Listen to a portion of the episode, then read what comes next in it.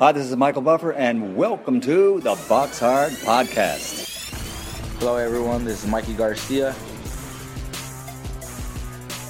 Yo, it's your boy, the odd guy himself, Malik King Scott. Hi, I'm Charlie Edwards. This is Fast Eddie Chambers, and you're listening to the Box Hard Podcast with my main man, Joey Coastman.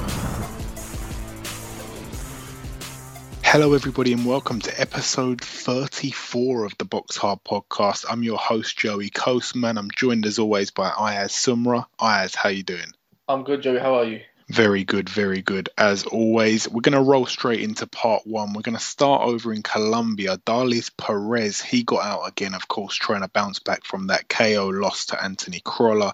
He got a KO for himself in the second round. This was up at 140, super lightweight, of course. Darleys Perez now moves to 33 wins. He's obviously got the two losses and the one draw, so he'll be looking to bounce back and get back in that picture.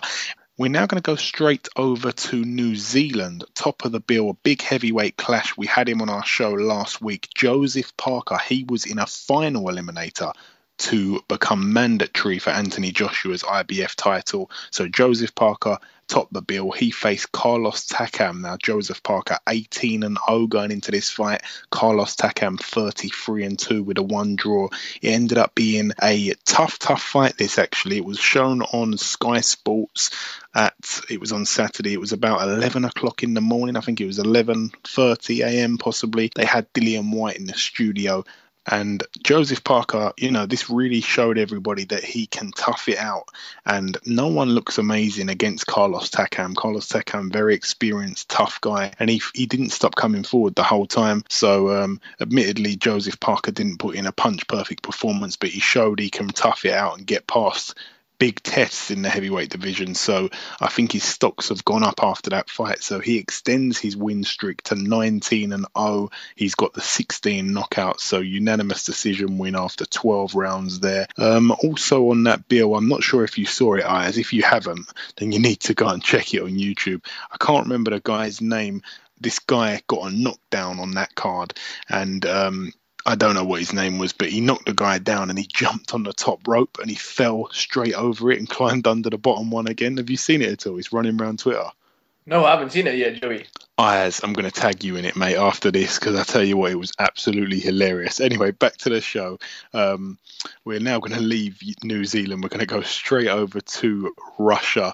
Um, top of the bill over there, Denis Lebedev. I knew he was going to win this pretty comfortably. He fought Victor Emilio Ramirez. Now, this was a unification fight up at cruiserweight. Ramirez put his IBF title on the line, and Lebedev put his WBA super title on the line. Ramirez was down in the second round round. He got back up and took a little bit more punishment, to be honest, from Lebedev, and the referee waved off the bout. So Lebedev, a big win for him, getting the TKO so early. So Lebedev extends his record to 29 wins now and the two losses. So Ramirez dethroned of his title. I didn't think he was going to reign for too long after that fight, what was very controversial with Ovill McKenzie. Also on that bill, Umar Salamov. He had a nice record of 15 and 0 going into this fight with our very own Bob Ajisafe. He extended it to 16 and 0. I believe it was a quite a close fight, closer than the judges had it. It was a unanimous decision win for Umar Salamov. It was for the vacant IBO world title, not really a belt that's recognised as one of the top belts, but apparently it was quite a close fight. So all the best to Bob Ajisafe there. You know, it's good for him to get that opportunity. It was obviously over in Russia, but I'm sure he put in a good performance there and um, you know put put in a good account of himself. So so hopefully we see Bob Ajisafe bounce back from that with a couple of wins back in UK, of course. But no, nonetheless, you know, you can't take nothing but um, but good things from a close fight over in Russia against an undefeated fighter. So good stuff there from Bob Ajisafe. Um, moving down that card, Dmitry Bivol, he moved to 7 and 0. He picked up a unanimous decision win after 12 rounds and he defended successfully his interim WBA World Light Heavyweight title against Felix Valera, who had a record of 13 and 0 going into this fight. So his O has been taken. He's now got a record of 13 and 1. That's it for Russia. We're now going to go over to the O2 Arena, of course, top of the bill. David Haye against Arnold the Cobra Gjergjaj, I believe his name is. Now, Gjergjaj was down once in the first round. Personally, I think that David Haye could have stopped it there and then, and he went down twice in the second round. One of those knockdowns coming from a jab. He was very, very, very poor from the Cobra. He was he was he was dreadful to be totally honest. David Haye looked himself. He did what what we all thought he was going to do, I believe. O2 Sports on Twitter were actually doing a um, a little competition. What what do you think the fight outcome's going to be? Is David Haye going to win? If so, what round? Is it going to go to points? Is it going to be a knockout? I actually said the second round. Um, I think there was three of us who said the second round, and I actually won a David Haye signed glove, so that'll be on its way to me shortly. But like I say, I didn't see it going past the second round. Ayaz, did you manage to catch that David Haye fight? I watched it on TV. Um, what did you think of the fight at all? Yeah, I watched the fight. I reckon it's it was to be honest, it was like the same, like a Mark De Mori.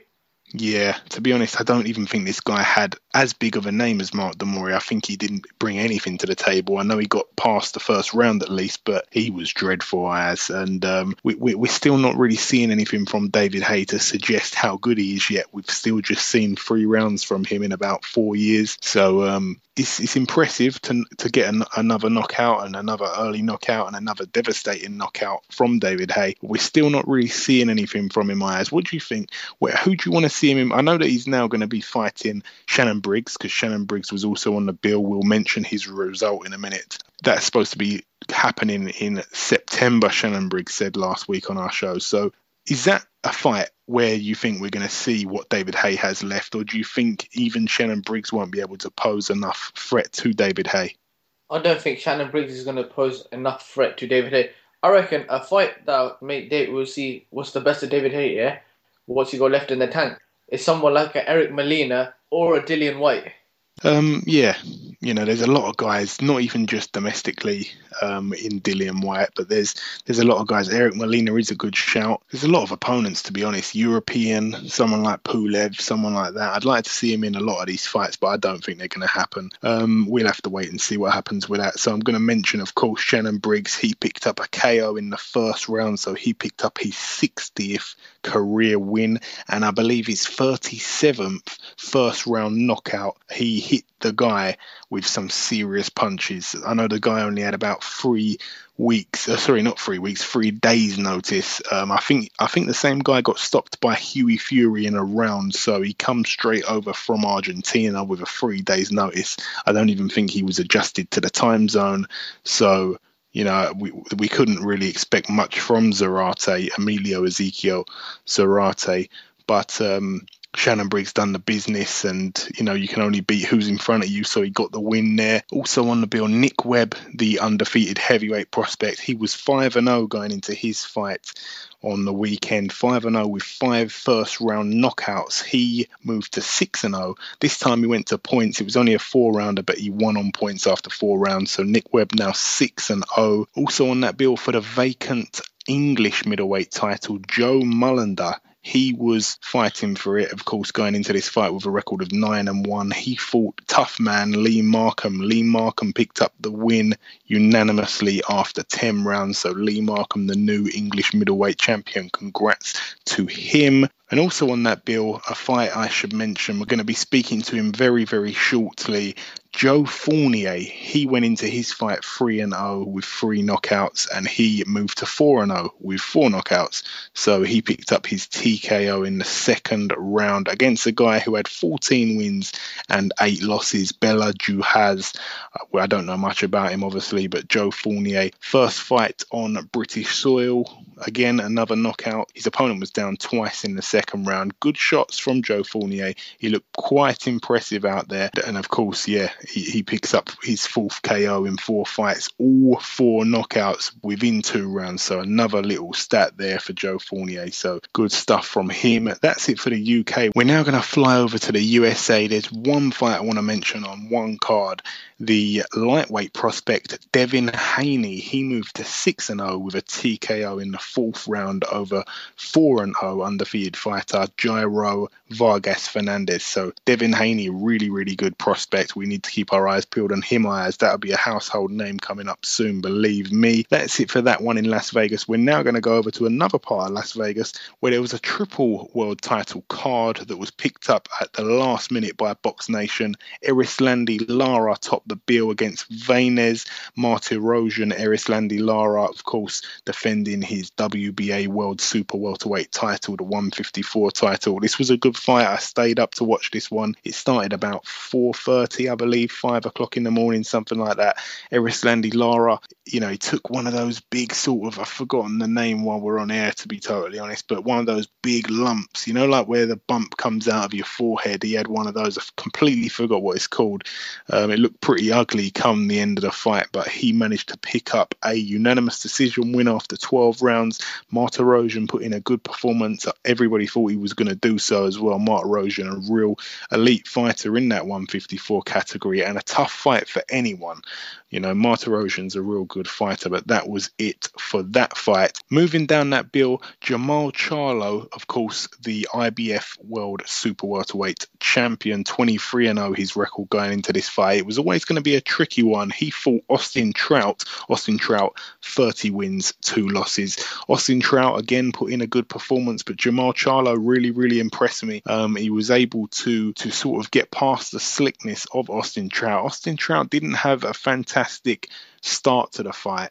I think as it was going on a bit, um, you know, during some of the late rounds, Austin Trout did find some good punches. He put some good punches together, but he didn't trouble Charlo. And Charlo, he just done the business, really. He done the business, and uh, this is a fantastic defense of him. I myself have not, I've been reluctant to to, to jump the gun too much with Jermall Charlo. I didn't think he'd fought some fantastic opposition, but this really is a truly elite fighter. I believe in Austin Trout. I think Austin Trout's a great fighter, and this is a fantastic win, and this is you know the biggest win of his career. This is a real marquee name to add to his record. So Jermall Charlo, he defends successfully his IBF World Super Welterweight title and moves to 24 and 0. So he's a good fighter for anyone in the 154 division. Now his brother was also on the bill. Jermell Charlo, his twin brother. So Jermell Charlo was fighting for the vacant WBC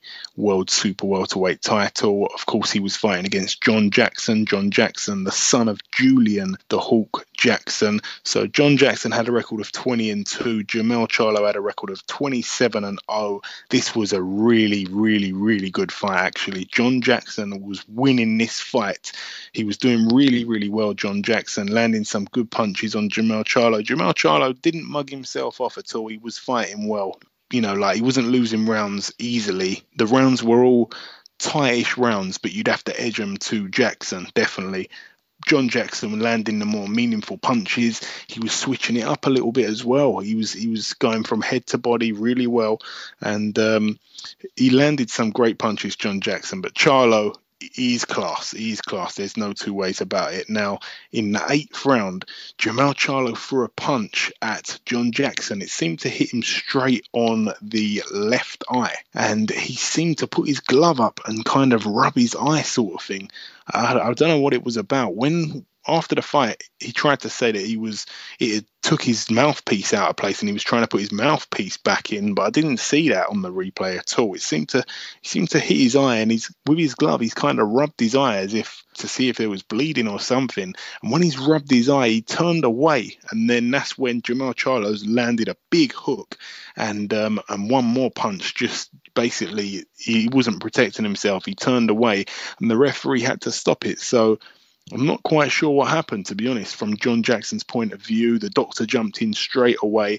He asked him what day of the week it was, where they were, and John Jackson knew what was going on, so he didn't actually lose consciousness or, or anything, despite it looking really, um, really horrible, to be honest. Really horrible scenes. The two big punches from Charlo, but like I say, John Jackson, he was winning the fight and he got knocked out in the eighth round, so very, very unlucky, John Jackson. I believe he was beating Andy Lee until Andy Lee knocked him out with with that phantom, well, not a phantom punch, but the punch from the gods. It was an incredible punch. So Jermall Charlo picks up the WBC title. So two brothers now, two twin brothers, both world champions in the same weight division. I'm not sure how many times that's been done in the past. I think that's some sort of record somewhere. I don't believe that had happened for absolutely years. So fantastic for Jermell Charlo there. So I'm pleased for him. And John Jackson was really, really, really gracious in defeat in the interview after the fight. You know, you couldn't, he's a proper gent, John Jackson. He really is. So all the best to him. Very, very unlucky once again from him. And Jermell Charlo, of course, picks up that belt and extends his winning record to 28 and 0. Also on that bill, former world champ Beibut Shumenov. He actually managed to get a fight at cruiserweight for the vacant WBA World Cruiserweight title. So four world titles on this card were at stake here. So Beibut Shumenov managed to pick up the TKO in round 10. He fought Junior Anthony Wright, who had a record of 15 and 1 with the one draw. And Beibut Shumenov picked up his 17th career win, and this is the second title he's held now. So he's got the belt in the cruiserweight division. I'm not sure who we should see him in there with. Beibut Shumenov's actually a good fighter um, on his day, definitely. But it'll be interesting to see who they match him with. Lanell Bellows was supposed to be on this bill, but his fight got postponed. BJ Flores moved to 32 and 2. Of course, he's got the one draw. This fight, believe it or not, this fight actually took place at heavyweight. So I'm not sure if BJ Flores is going to be campaigning at heavyweight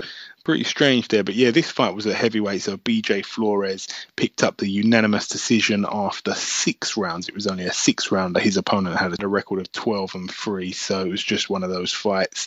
Moving over now from Las Vegas to Texas, just one fight I want to mention before we end the review part of the show. Raymundo Beltran, he picked up his 30th career win with a KO in the second round, so a good win for Beltran, one of the most unluckiest guys guys in boxing, to be honest. He's been on the wrong end of, I think, two decisions for world titles. So it'd be nice to see him get another shot. But that's it for the review part of the show. We're now going to welcome our first guest. Ladies and gentlemen, please welcome our next guest on this week's show. If you were watching Dave on Saturday night, you'd have seen him open the show. It's none other than Joe Fournier. Joe, welcome to the show. Thanks for having me, buddy. No worries, no worries. Now, the thing I wanted to ask you first, I already know the rundown of your life before boxing. So, for those that may be listening that may not know, tell us how you made your living and still make a living doing outside of the ring. So, uh, yes, I started initially as a basketball player professionally. I uh, played for England, captain England, and then I opened up a uh, few personal training studios. Um, and then, um, yeah, got into nightclubs. So I had a bunch of different nightclubs. My current major club is Bonbonniere. Uh, that's uh, just opposite Selfridges, and um, and I box as well. Now, the first question after that has to be, Joe, you make exceptional money outside of the ring. Why do you want to get in there with people who want to punch you in the face? It's certainly not about the money for you. To be honest with you, um, I always had a very big sporting background. As a schoolboy level, you know, I played cricket rugby and basketball uh, for England. So I've always been a competitor. And as you get older, you lose your way in a lot of ways, you know, from a fitness standpoint, from a drinking too much standpoint. So boxing initially was just a way to get fit again. Um, my first ever bar, I worked, uh, Barry Jones was my boss. Uh, the WBO and IBF world champion. And, um, you know, he got me into it and uh, we, he used to take me, you know, to the gym with him and train a little bit. So I've been around boxing a long time. And uh, I always remember thinking, you know what? What people don't realize is I've done all the sports at the highest level, and boxing is definitely the hardest sport to train for. You know, because you have to make so many sacrifices and commitments. So as you get older, you know, going for a jog or going to the gym doesn't really shed those pounds. So that's how it started. It was I wanted something extreme that I could get my head around. But after uh, doing, you know, a bunch of unlicensed fights and white collar and whatnot and, and, and being undefeated for so long, um, my coach, you know, Spencer from the Fifth Street Gym in Miami said, look, because your last five camps have all been done with professionals, sparring professionals. He goes, you're a professional. You're just, you know, not wearing, you know, 10 ounce gloves. So um, you, should, you should just, you know, take that step. So I did, and here we are. What has the transition been like um, for you? Because obviously you've got this reputation as a little bit of a party boy, and now we see you. You've got in tremendous shape, um, and obviously you're under the guidance of David Haye. How does that work for you, Joe? Well, I mean, so to be honest with you, I'm not a party boy. Um, I am someone that has built a business around, you know, nightlife and hospitality. Uh, I actually don't really drink a great deal, you know. Like, yeah, like, I'm like everyone else. Um, you know, I've had my my my months and weeks where I've had a bit of a bender, but generally, you know, I've never done drugs. I've never smoked, so I've been generally quite a healthy lifestyle person. With regards to boxing, why I get in such good shape is I don't, I can't recreate an amateur career, right? So I I can't let fitness or or or, or power be something where that I can can control. I can't have that not be 100%. So if all the attributes that I can control, I can make 100%, and the ones that I can't control are what they are, then at least I'm giving myself the best opportunity to, to, to, to do the best I can, whatever that is, you know? Uh, with, with, regards to David Haye, you know, yeah, he's, he's my manager, he's my mentor. He's someone that is, uh, you know, that saw my talent and, and really wanted to, to help me go to the next level.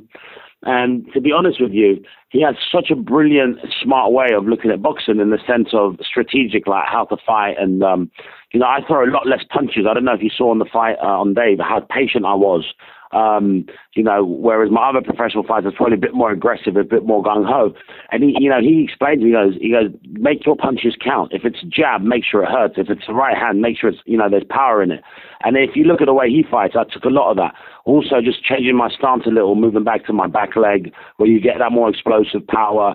So, um, so he's been great, and a lot of the head movement, you know, I picked up from just watching him train and his work ethic. And um, it's been brilliant actually because being in the ring, you know, in and around the world champion, ex world champion, is, is are things that you, you can't pay for. You know, you can't buy that.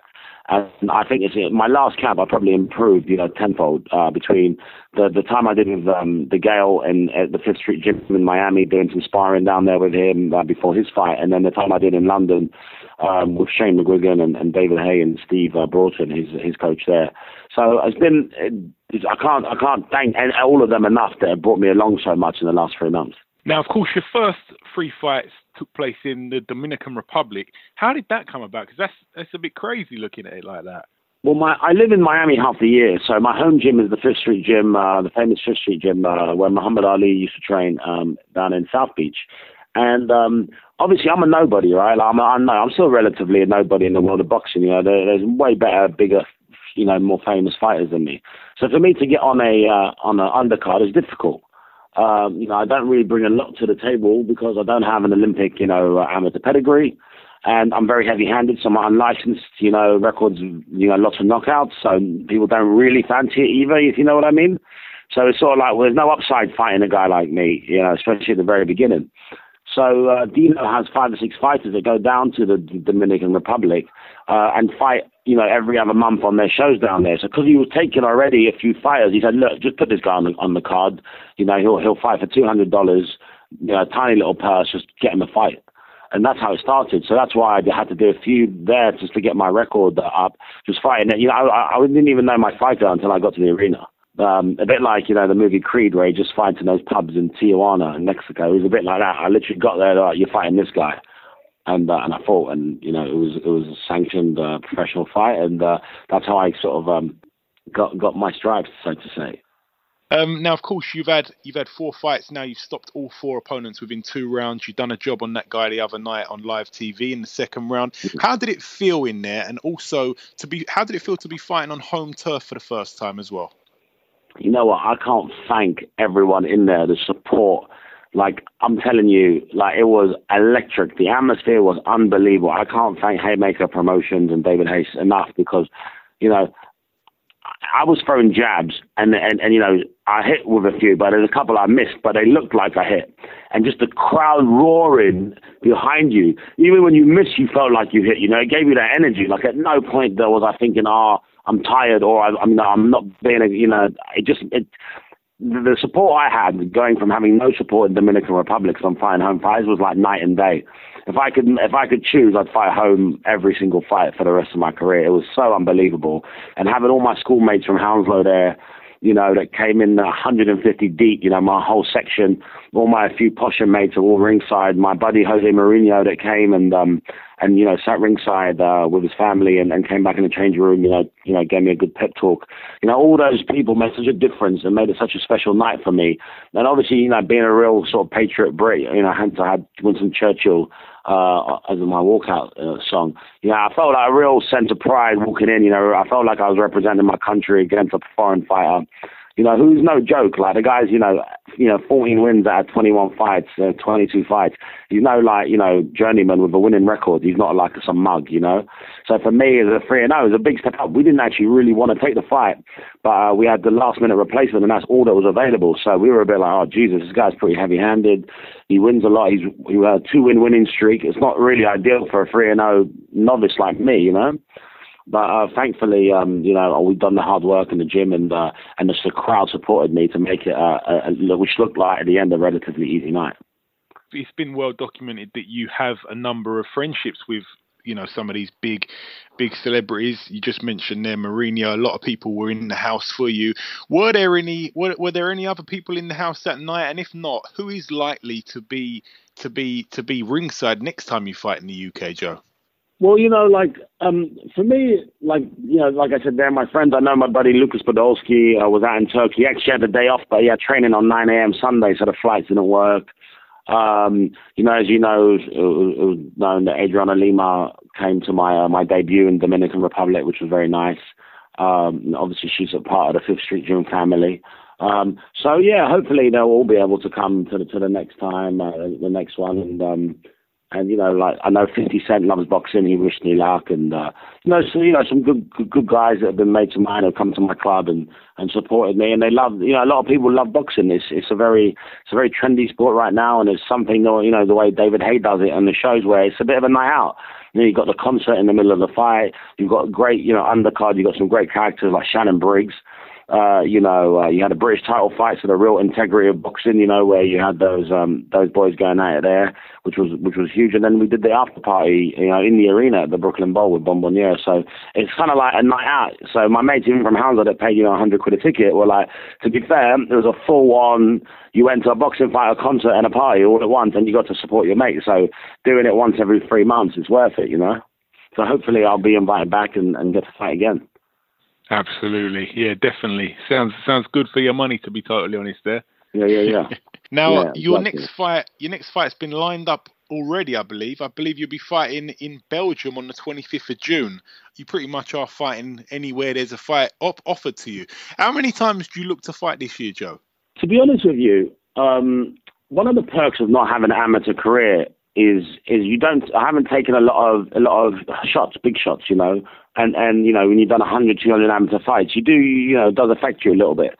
So I feel fresh, like my body feels fresh and um and I'd actually signed the Belgian fight before David's fight. Uh, originally, it was it was something I'd agreed to beforehand. And um you know, as I only really did, uh, you know, two rounds in this one, I thought, you know what, they gave me the option, you know, so I could pull out. And I said, no, let's keep the fight. My dream is to win a regional belt, right? Because I'm not I'm not delusional. I wouldn't disrespect the sport of boxing and the elite athletes from Britain and all over the world that have been boxing since they were three or four years old. To think that I'd ever I'm not delusional to think I'd ever win a world title or compete, you know, with the likes of, you know, Callum Smith, you know, guys that are going to you know, change the game, um, in my opinion. That being said, I'd love to win. You know, you do fight to win, and you fight to win belts, and so I'd love to win a regional belt of some sort one day. But really, you can only get into the contention for those things and, and build that respect through fighting more. You know, I'm sure there's a lot of people doubting and critics, which I, I'd understand totally if I was reading it on the outside too. So I want to fight anywhere I can as often as possible because A, I want to keep learning. And every camp, you know, I did a 12 week camp. No one does that for a four rounder, you know. But I did it because it's 12 weeks of learning and, and education because I still increase my skill set, you know. And so I want to fight again to, you know, fight in another foreign country to, to experience that. And I want to basically build my knowledge base as fast as possible to get into the 8, 9, 10 and 0, hopefully, if I keep winning, to then be in, in the mix for a regional, you know, maybe say a WBC Mediterranean belt, you know, or, uh, or a regional UK title. Who knows, you know? That's the plan. So that's why I'm pretty much taking what, what I'm offered. I take it that you watch boxing quite often when it's on or whatever. What type of fighters yeah. at the moment do you enjoy watching most? Who would you say do you enjoy watching most in world boxing right now? I have to say, you know, I did um, I, I did some sparring, uh, helping out uh, James DeGale before he fought against Medina, and after being in the ring, you know, with a world champ, a current Olympic and world champion, I got to tell you, I learned more in the few rounds we did together than I'd done sparring everyone else I've ever sparred. And the way he goes from, you know, orthodox to southpaw, the way he moves his feet, the way he can take a shot, you know, like you get the guy clean, he smiles at you. And I learned so much, and I really, really impressed me. And I've actually, not that I will ever be able to replicate his talent, but I love his style. And I really, you know, I don't know if you saw in my fight, I went southpaw for for a little bit. I caught him a nice left hook over the top. And I'm really that that really tricks is very tricky. And to be able to defend and attack in, in both um, southpaw and orthodox, a bit like Tyson Fury does, does does put the other fighter off. And also, um, and also the hand speed. You know, I was very I've been heavy-handed for a very long time, but on this camp we worked from speed as opposed to power uh, because I have that naturally. So, uh, so just I learned a lot from DeGale. So I said DeGale is someone I really, really love watching. Uh, obviously, uh, Canelo, you know, he's he's a star right now, and he, and he's um he's a big puncher. And I like the way he was very patient against Amir Khan. So I'd say I've been really learning a lot from the patience of Canelo. You know, in the later rounds, his head movement, you know, is really what got him close enough to to hurt Amir Khan. Because I thought Amir Khan's tactics were spot on. Unfortunately, you know, in boxing, you get in the bath, you get wet. It happens. But um, but yeah, I'd say Canelo and, and Miguel right now are two people I'm really looking at, and then being so close to um, to Frampton and David uh, David Haye, uh, obviously because we train in the same gym and, and the same coaching. Um, it's been nice to, to see the way Frampton generates so much power in short distances, um, you know, on the pads, which has been brilliant. And then the way David really explodes and keeps the velocity through his punches, he punches right through things. So I'd say they're, they're the four people I've been really sort of picking up tips from and, and being being around. Um, so um, yeah, they're, they're the styles that I'm kind of like liking and learning from, and and it's great because you know, like I said, with regards to being a world champion, I'm a novice, and so it's brilliant learning a new skill. And and, every time I go to the gym, I pick something else up, and I go home and I practice it on my own. You know, so um, it, it's it's been a very enjoyable ride so far yeah, you can't argue with those styles there. All four good fighters you mentioned. Um, now, Joe, just before I let you go, I want to give you the opportunity to give any of our listeners your your Twitter handle, your your Instagram account, so they can follow your journey. So my um, my Instagram, Snapchat, and uh, Twitter are all the same. Uh, it's Joe Fournier Club, uh, J O E F O U R N I E R Club C L U B. Um, I, I run them all myself. Um, I'm mainly more on Instagram and, and Snapchat. But uh, yeah, I try and post as much as I can. And if anyone has any questions or uh, you know, feel free to, to, to you know drop me a message. And and then uh, if you have any inquiries for anything else, my my my management is on there too. And uh, I really, uh, it's a real privilege for you guys to have me on the show. You know, uh, for someone that's starting out, it's uh, it's really kind of you, and and I really respect you guys for doing that. Thank you very much, Joe. It's been my pleasure. Um, listen, I wish you the best of luck going ahead with the future, and I'm sure that we'll speak again soon. Thank you, buddy. Appreciate it. Okay, now just before part one ends, we've of course brought you in this part of the show, we've brought you the review part. Then we spoke to Joe Fournier. We're now going to welcome our second guest that was also on the David Haye undercard. It's the undefeated heavyweight prospect, the first round knockout king, I think they're calling him at the moment. It's a very, very, very chilled out and relaxed Nick Webb. Nick, welcome to the show. Hello, man. You good? Very good, my friend. You? Good, good. Yeah, I'm very good, man. I'm just chilling in the weather. Nice sun outside at the minute. lovely. Sounds good. Sounds good. So, um, of course, you fought on the on the Haye undercard. How did it feel in there on Saturday night for you, Nick? Of course, you've got you Oh, had your mate. five. You had your five um, first round knockouts prior to this. It's the first time you've gone the distance. How did it feel? Oh, mate. So that was my first time on the Haye undercard and first time fighting at the O2. So the arena for me, damn, was amazing experience. To walk, I got there first before everyone was there, and uh, looked in the looked at the ring and had a little walk around and took it all in and thought, this is big, this is big. So from then, yeah, I went and got went in a change rooms and chilled out until it was fight time. Had Jose Raminho come in and uh, wish me good luck. That was fucking that was that was crazy. And then we walked out for the fight. Um, and as you said, yeah, it was my first time going the distance, but um, it was great to go the distance because it was uh, to get the experience. You know, I needed that experience, and to have that in my sixth fight was awesome. Now, to have um, you know an experienced man in your corner in Scott Welch, how is that? Because of course you got a lot of these. There's a lot of trainers these days who who who have fought. They've been pro fighters. Some of them have, some of them hasn't. Some of them haven't been very good. Scott Welch was a good heavyweight in his day. How how key is it to have that experience in your corner, Nick? I had a few offers to turn pro at the beginning, and um, yeah, Scott was one of them, and that was a no-brainer. Like to come with Scott Welch, as you said, he was a good heavyweight, and uh, you know he's British champion, Commonwealth champion, and he uh, I knew I could learn so much from him.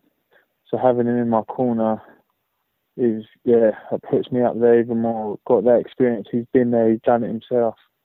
So he knows what he's talking about. He know he knows when we're training, we're, what we're training for. Now, Nick, what what sort what sort of heavyweights have you sparred? Like names that we may know. Is there anyone you sparred that we may know? Uh, sparred Dereck Chisora few times. Sparred uh, Richard Towers, an Italian heavyweight under 18 and no heavyweight. Yeah, quite a few amateurs. Uh, as an amateur, I sparred with uh, Michael Sprott and some of the old school guys. Um, but still good competition. So, have you got any idea when you're out next, Nick? Uh, I'm trying to get out in June, so I want to be straight back out. Straight out. Uh, we're trying to get some dates and venues, so but we're working towards com- coming out again in June. So ideally, how many times would you like to fight this year? I want to at least get to 10 and 0 by the end of the year.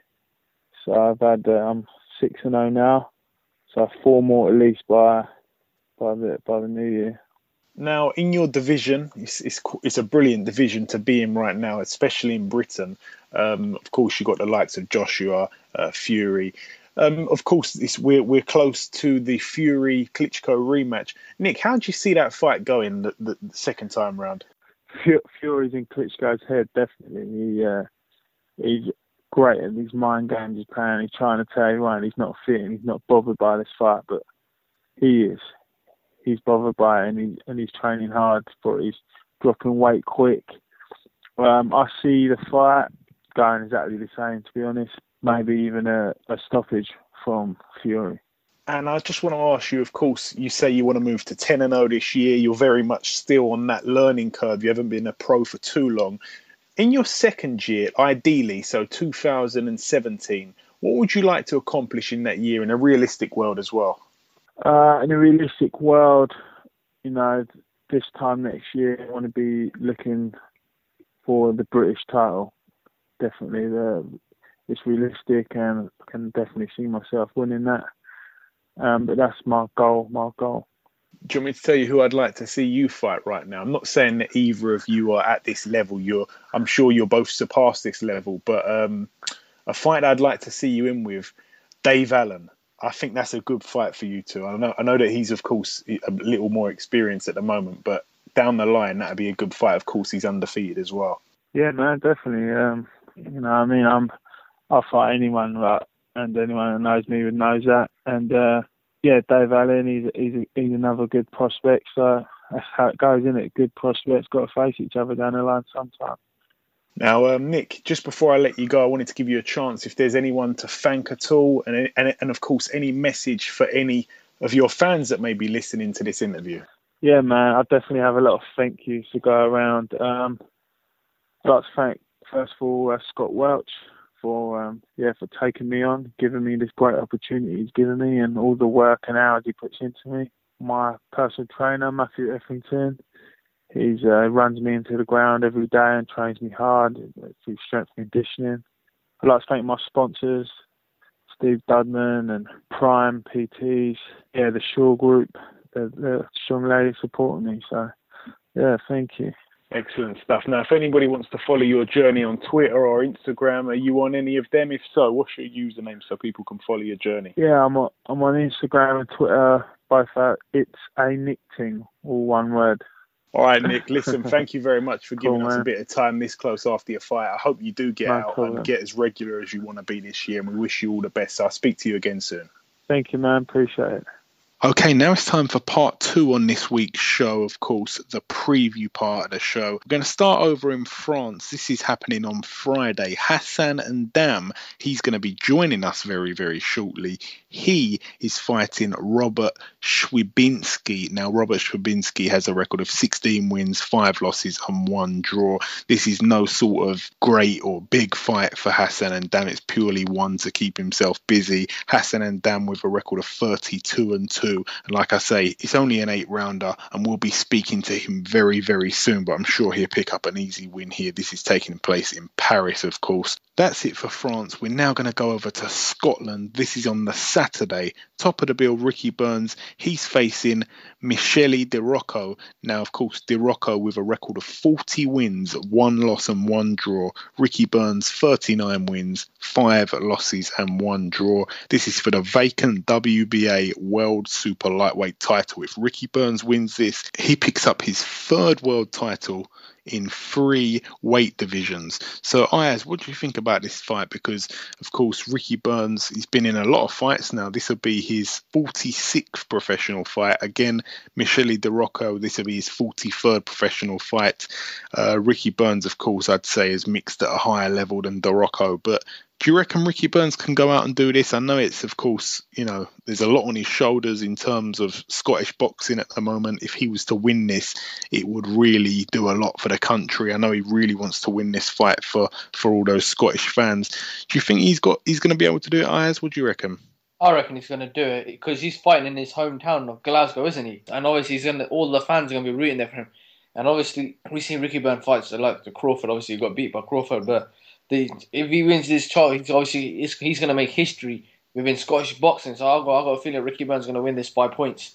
Yeah, I hope he does because um, I've seen him perform really badly, and then I've seen him perform out of his skin. So it really depends what Ricky Burns turns up. I think there might be motivational issues, or I know he had a lot going on outside of the ring. There was a lot of stuff going on legally. Um, and stuff like that that we're not really going to delve into too much. But Ricky Burns now, hopefully, if if the, if he can't get up for this fight, then he can't get up for any fight. Also on that bill, Tyrone Nurse, he's defending his British super lightweight title against Willie Limond. This would be a good little fight. Tyrone Nurse 32 and 2 with the one draw. Willie Limond 39 and 4. Like I say, this will be a good fight. Tyrone Nurse, a good fighter. Also on that bill, John Lewis Dickinson. He's fighting Tommy McCarthy. John Lewis Dickinson 17 and 4. Tommy McCarthy 8 and 0. Also on the bill, Joe Ham, he's out again. He looks to move to 8 and 0. He's in a six round clash at super bantamweight. Also on that bill, Conor Benn, of course, the son of Nigel Benn, he looks to move to 2 and 0. It's only his second professional contest. He's fighting a guy called Luke Keleha. Of course, this is only a four rounder, but Conor Benn showing that he wants to, you know, perhaps fight quite a bit this year. He fought on the AJ undercard on his debut, of course, and here he is literally a couple of months later out again over in Scotland. So really showing us that he wants to fight quite a lot and keep pretty active this year. Also on the bill, Scott Cardle. He looks to pick up his 20th career win. He's only in a six rounder at lightweight. His opponent yet to be announced. John Ryder gets out again. His opponent yet to be announced. It's only a six rounder. John Ryder 22 and 2. And Anthony Agogo, he's been out for a long time with injury. He's in his ninth professional contest. It's a six rounder, and his opponent yet to be announced as well. Okay, that's it for the UK. We're now going to fly over to Arizona, USA. Top of the bill, David Avanesyan, 21 and 1 with the one draw. He's defending his interim WBA World Welterweight title against Sugar Shane Mosley. Sugar Shane Mosley, 49 wins, 9 losses, and 1 draw. This will be a good fight for David. We'll be speaking to him very, very shortly, but I know he's very confident going into this fight. So we wish him all the best. It's going to be a tough test, but the bookies have got David Avanesyan, the favourite, and Sugar Shane Mosley is the underdog. That fight will be getting shown on Box Nation. I believe it starts at 3 a.m. Saturday night, Sunday morning. So that'll be a good fight, and I will definitely, definitely be tuning in. And that's it for Saturday. So there's not a load of stuff going on on Saturday, but we're now going to go over to Sunday. This is taking place over at the Goodison Park Stadium. If you didn't already know, the home of Everton FC, top of the bill. It's just like the dream. It's just like the film Creed, of course. Tony Bellew, top of the bill, fighting for the vacant WBC World Cruiserweight title. Tony Bellew, 26 and 2 with the one draw, facing Ilunga Makabu, 19 and 1. This is going to be a really good fight. So if Tony Bellew manages to beat Makubu or Makabu, I should say, he will become world champion and it'll be it'll be a good win for for Bellew of course. I know he's been he's had the two shots at the title and both times he's come up short. This really will be a dream come true. And I like Bellew a lot to be honest. I really do and I hope he does do it. But you know, he's he's a hard hitter Bellew Makabu's actually a hard hitter as well. I think it's going to probably be a stoppage for Tony Bellew here. Ayaz, how do you see this fight going between Bellew and Makabu? Um, I personally reckon this is a tough fight for Bellew, right? Obviously, Makabu's only got one loss here and he's got 19 wins by 18 knockouts, right? If I have to say, I'm going to go for a Bellew win because he's it's at his home gra- it's at his hometown, and if I'm going to go, I'm going to go for a Bellew win on points you're going to go for points. I'm going to go for knockout. We'll see how we fare on that. But yeah, Makabu, good fighter, and this is a good test for him as well because if he gets a good win over Bellew, which he's coming here to do so, um, he's definitely not coming here to lay down. So if he does get that win, that puts him on, um, you know, a high pedestal type of thing, so to speak. So he can really make a mark here, and this is his chance as well as Bellew's. But I really just can't see Bellew being denied in Everton, like Everton's ground. You know, he supports Everton, and you know, being being able to fight in the middle of that pitch is just. Could you imagine? It's just an absolute dream come true. So I'm happy for him. The whole occasion is is fantastic. I just hope he can do it under the lights on the night. Now, moving down the undercard, Callum Smith, he looks to pick up his 20th career win. It's only an eight rounder. He faces Cesar Hernan Reynoso. It's not a great opponent. This guy's got a record of 14 wins, seven losses, and three draws. Callum Smith will probably win this fight quite handily by knockout, in my opinion. So, uh, again, I don't know much about his opponent, but it's literally just, I don't think anyone's had loads and loads of notice for that fight. So it's just one of those ones where he's he's jumped on the bill because it's happening in Liverpool, of course, the fight. So Callum Smith, it's good to see him out again, of course, and it's a great it's a great weekend of boxing on Sky Sports Saturday and Sunday. Also on the bill, Sean Masher Dodd fighting for the vacant WBC International Lightweight title against Pascual Di Silvio. Now, Di Silvio boasts a record of 20 wins, 7 losses, and 1 draw. Sean Masher Dodd, 10 wins, 2 losses, and 1 draw. Kofi Yates is also on the bill in his 15th professional contest. He faces Tom Farrell over 10 rounds at super lightweight. Stephen Smith, he's back from his loss to Pedraza. He gets out again on this card with his brother Callum, and Stephen Smith with a record of 23 wins, two losses, and he faces Daniel Eduardo Brizuela, who has a record of 28 wins, five losses and two draws. It could actually be pretty interesting, but I think Stephen Smith will be able to get the win here. This is for the vacant WBC Silver Super Featherweight title, so I'm sure Stephen Smith will get another crack at the title probably within 12 months, I'd say. Um, Paul Smith's also on the bill, so three of the Smith brothers on this card, three of the four. So Paul Smith with a record of 36 wins and six losses. It's only a six rounder as well. It's in the super middleweight division. Zsolt Dudas is his opponent with a record of 15 wins and two losses. I'm going for three Smith brothers to get three wins on this card. Also on the bill, David Price. He looks to get his 20th career win. He's got the three losses, so 19 and 3 going into this fight. He's fighting Jakov Gospic, who has a record of 17 wins and 14 losses. A few of those losses have come by knockout as well. He got knocked out by Dereck Chisora. I believe he's been knocked out by a few other guys as well. Some of the names have slipped me, but yeah, this is an eight rounder. I think David Price will win this fight by knockout for sure. Um, so yeah, it'd be nice to see him in his first fight working with Dave Coldwell, though. So I'm interested to see how that works out for David Price. And that's really it for the previewing. That's the Friday the Saturday and the Sunday, all done for the previewing. We're now going to welcome our third guest. Ladies and gentlemen, please welcome our next guest on this week's show. It's the former WBO middleweight champion of the world, Hassan N'Dam. Hassan, welcome to the show. Yeah, how you doing? Very good. How are you doing? I'm good. I'm good. You know, boxing. I'm I'm busy in training right now for my next fight uh, Friday. Yeah. So, yeah. Okay, excellent stuff. Now you're you're fighting on Friday, like you just said, in Paris. Uh, Yeah. This guy, the guy that you're fighting, like yourself, he's fought David Lemieux. He's also fought Chris Eubank Jr. I believe you're a level above this opponent, to be honest. Is this just a stepping stone to another shot at a major title? Yeah, so it's just a, a opponent to be to be to keep in shape and uh, go up in the in the classification because my goal I want to become a world champion again. So that's that's only the the the step to to to be what I want to be. Do you know much about your opponent? How much when you fight a guy when you fight a guy who is like a like a level down from what you are, what you operate at, and the, some of the other opponents that you fought, how how different is it? Like in the build up to the fight, how like training as well? How different is it? How do you prepare for a big fight compared to preparing for someone who's like this level kind of thing? You know, uh, I can I don't prepare uh, this guy. Uh, I prepare about uh, the the top guy, the top the top fighters. So this guy is only the the step. You know, uh, he he make me be keep in shape, and uh, it's my second time I fight in Paris. Though, so uh, since four years I didn't fight in Paris.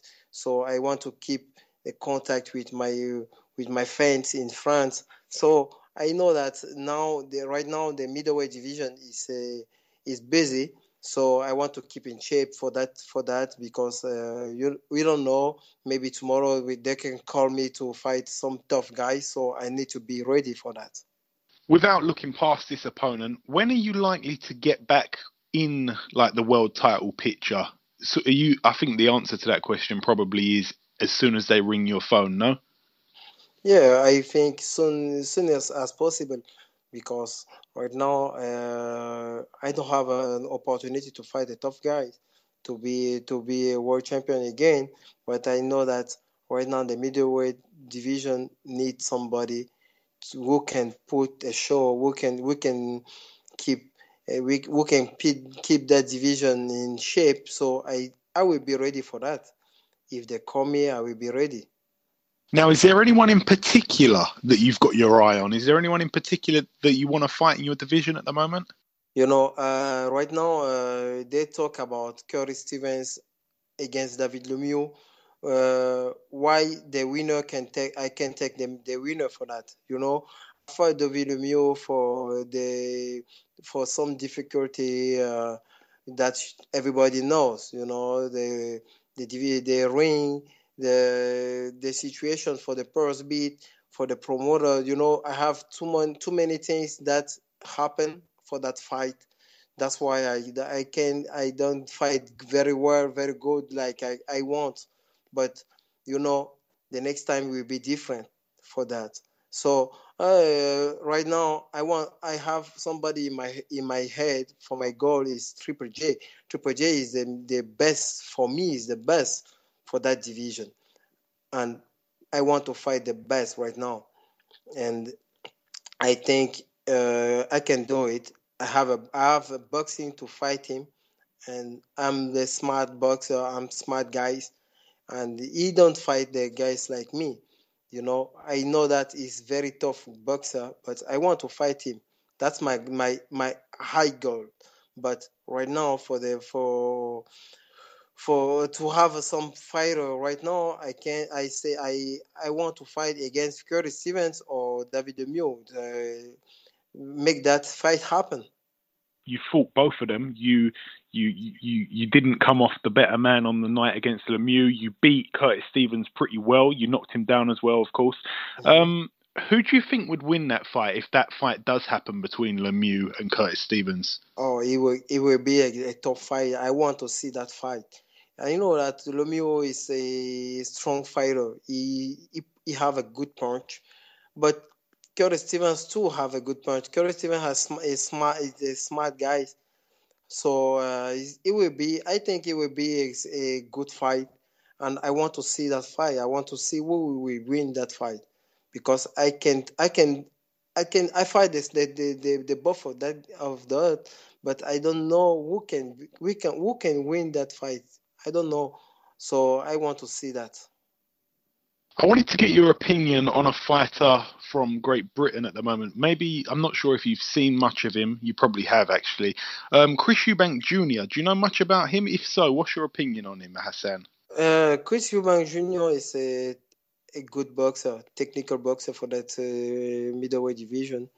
Uh, he have he are not strong, strong boxer like uh, like David Lemieux or or Triple G, but he have a style. He have a style. He have a level. He have a he on he on he on step. So I think he's he's a good good boxer, good guys. So I why I can fight him? He's a he's, he's a middleweight division to he's a great boxer right now.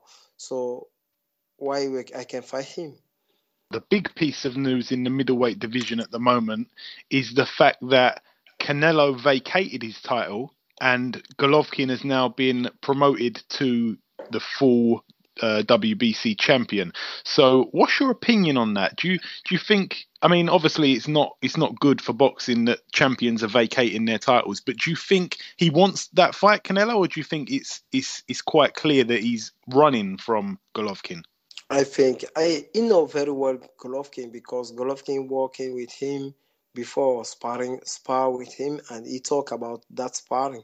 He said Golovkin is strong and he punched for the two hands and I think for that he don't want he want he don't want to take um, uh, he don't want to take uh, advantage for that. Uh, I think he know that it will be a strong fight for him he fight a, a tough boxer that has uh, Mayweather, but it's not the same uh, like Golovkin.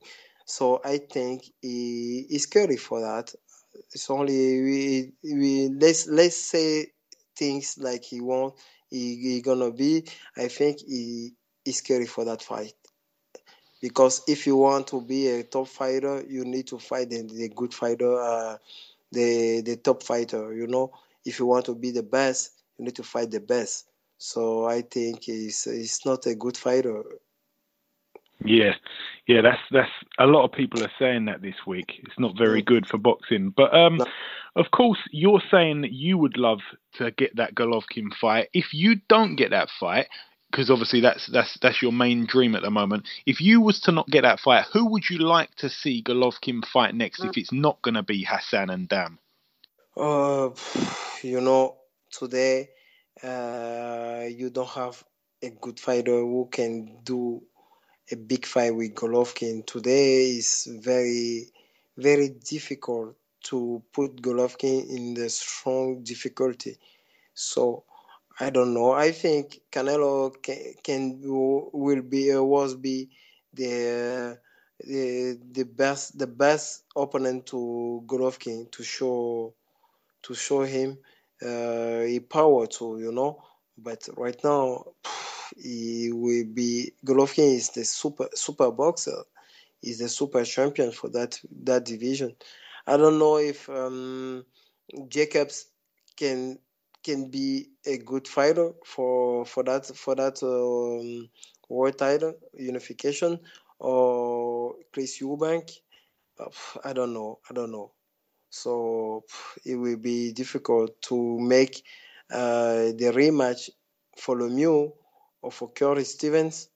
It will be difficult to have an opponent today for for Golovkin. Now, I wanted to ask you about. Obviously, you've been in a lot of big fights. Um, what would you say was the hardest fight of your career?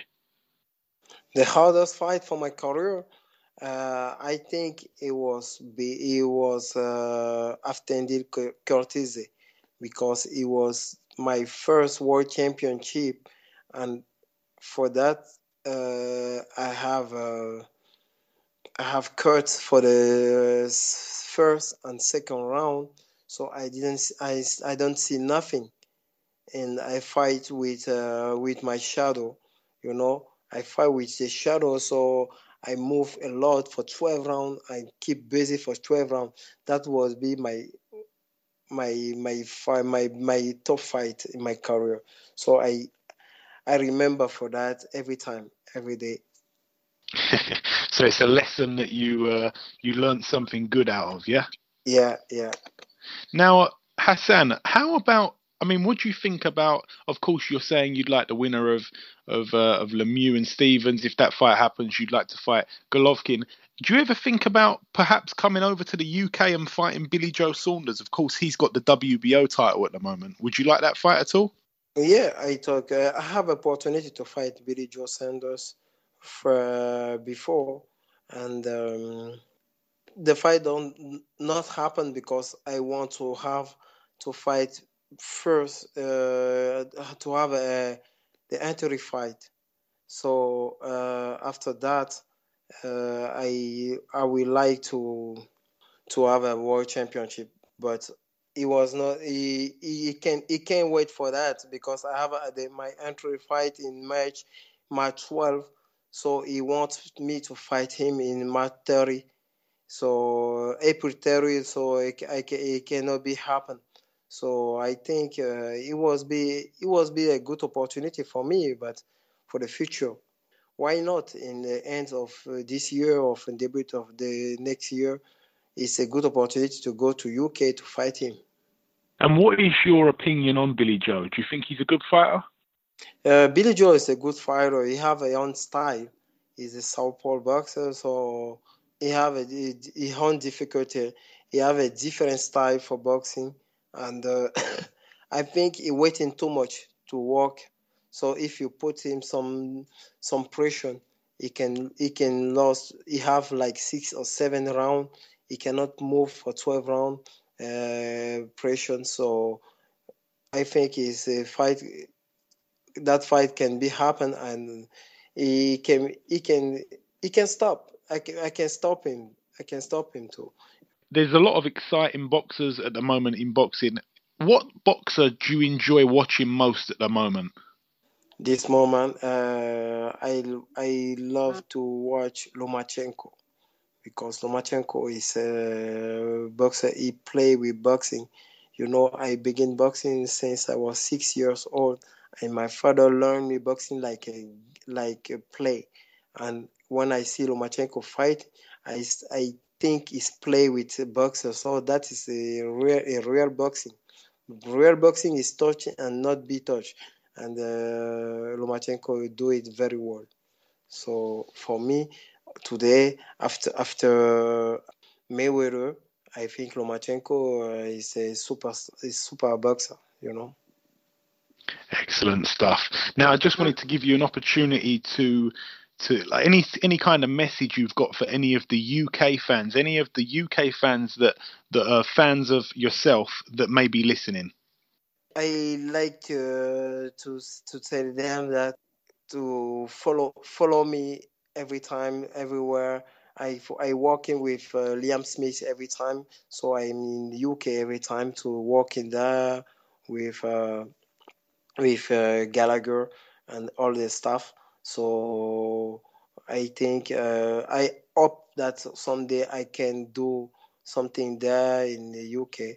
So let's follow me and uh, we can do something happen. Absolutely. I hope it happens too. Okay, listen, Hassan, it's been an absolute pleasure having you on the show. I wish you the best of luck for Friday night and hopefully we'll speak again soon. Thank you. It was a pleasure. Okay, so far on this show, we've already spoke to Joe Fournier and Nick Webb. We've just finished speaking to Hassan N'Dam. We like to keep it international here. If you didn't already know, we're now going to welcome our fourth guest. Ladies and gentlemen, please welcome defending his interim WBA welterweight world title against Shane Mosley on the weekend. It's David Avanesyan. David, welcome to the show. Hello. Hello. How, How are, are you? you?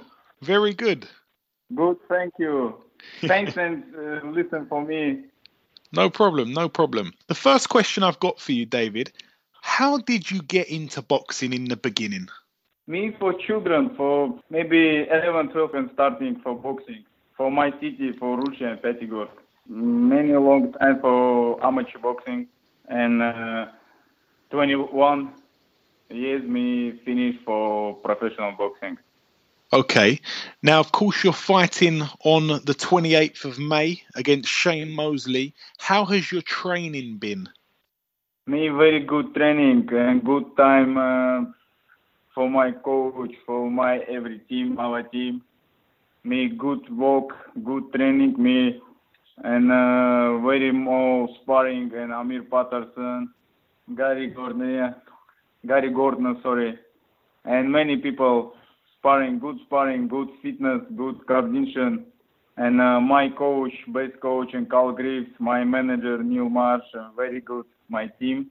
Me now ready. Tomorrow me fly for America, USA, and training good and fly. Me me ready. Me fly. Finish. Me ready. Me fly and for fight for Mosley. What are your thoughts on Shane Mosley, David? And Mosley, very big name and a strong man, good boxer. And for me, me very happy. And for me, I want long time for good fight, a big fight. And thank you, my uh, manager and Neil Martin, make decision good for fight. Me very happy. Me, me very, uh, me very, very for fight for and my belt. Take my belt. Okay. Um. Now, not including yourself, who is your favourite boxer to watch right now in boxing, David? Oh, and now for me very difficult as this. Me think now many and good boxer and young boxer starting, and me think uh, Mayweather finish, Pacquiao finish. Me think now maybe Triple G, very good boxer, very strong, very very me C Triple G for Panama, very good uh, guy. Me nice guy, very no no think me big boxer, very good and speak good.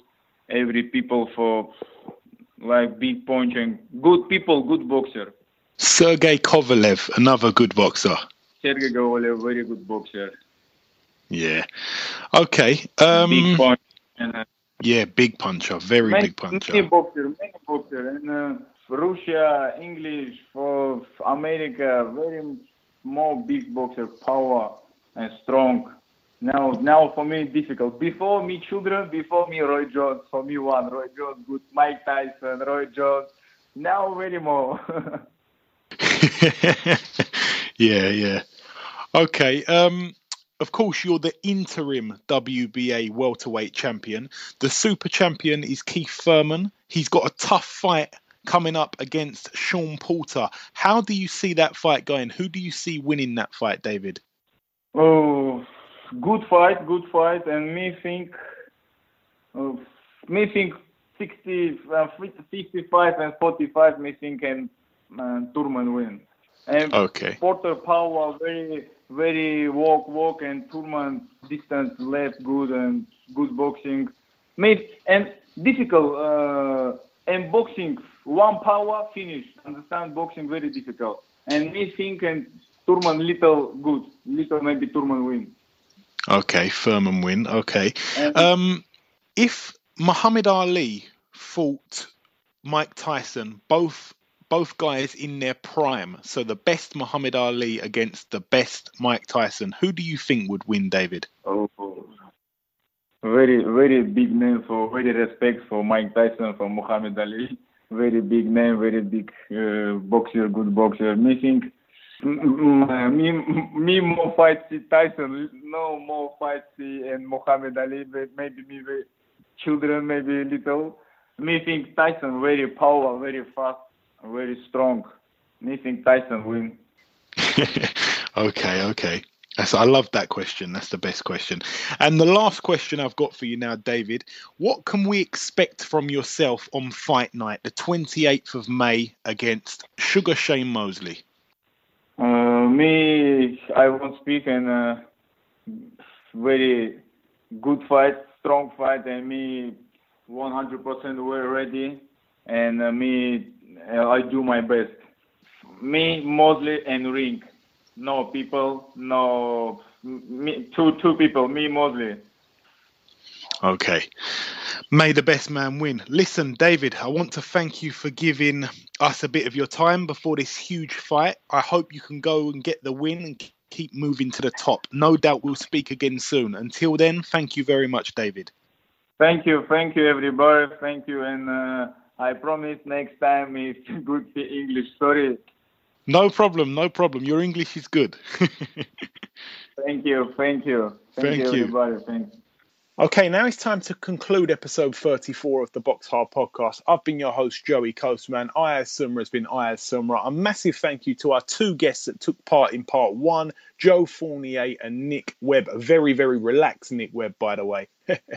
also, in part two, we spoke to David Avanesyan, who takes on Shane Mosley on Saturday. A massive thank you to David Avanesyan for coming on the show, and we wish you the best of luck. Also, a special thank you to Neil Marsh, who helped David Avanesyan with his English. He done really well, in my opinion. And also, we spoke to fighting on Friday. This Friday, I'm sure he's going to come through his fight with flying colours as well. Hassan N'Dam. So a massive thank you to Hassan N'Dam and a massive good luck here from the Box Hard podcast. And of course, a massive, massive thank you, the biggest thank you of all to the listeners that make this show what it is. We brought you four guests on this week's show. Usually we bring you two per show. We brought you four. The only time we've ever done that before was on the Christmas special, the 2015 Christmas special, where we brought you Lee Selby, Andrew Selby, Prince Charles Martin, and Eric Molina, if I remember correctly. This has been a little treat for all those recent views and listens. Thank you very much for tuning in once again, and we'll be back next week with another big show. Until then, my friends, take care.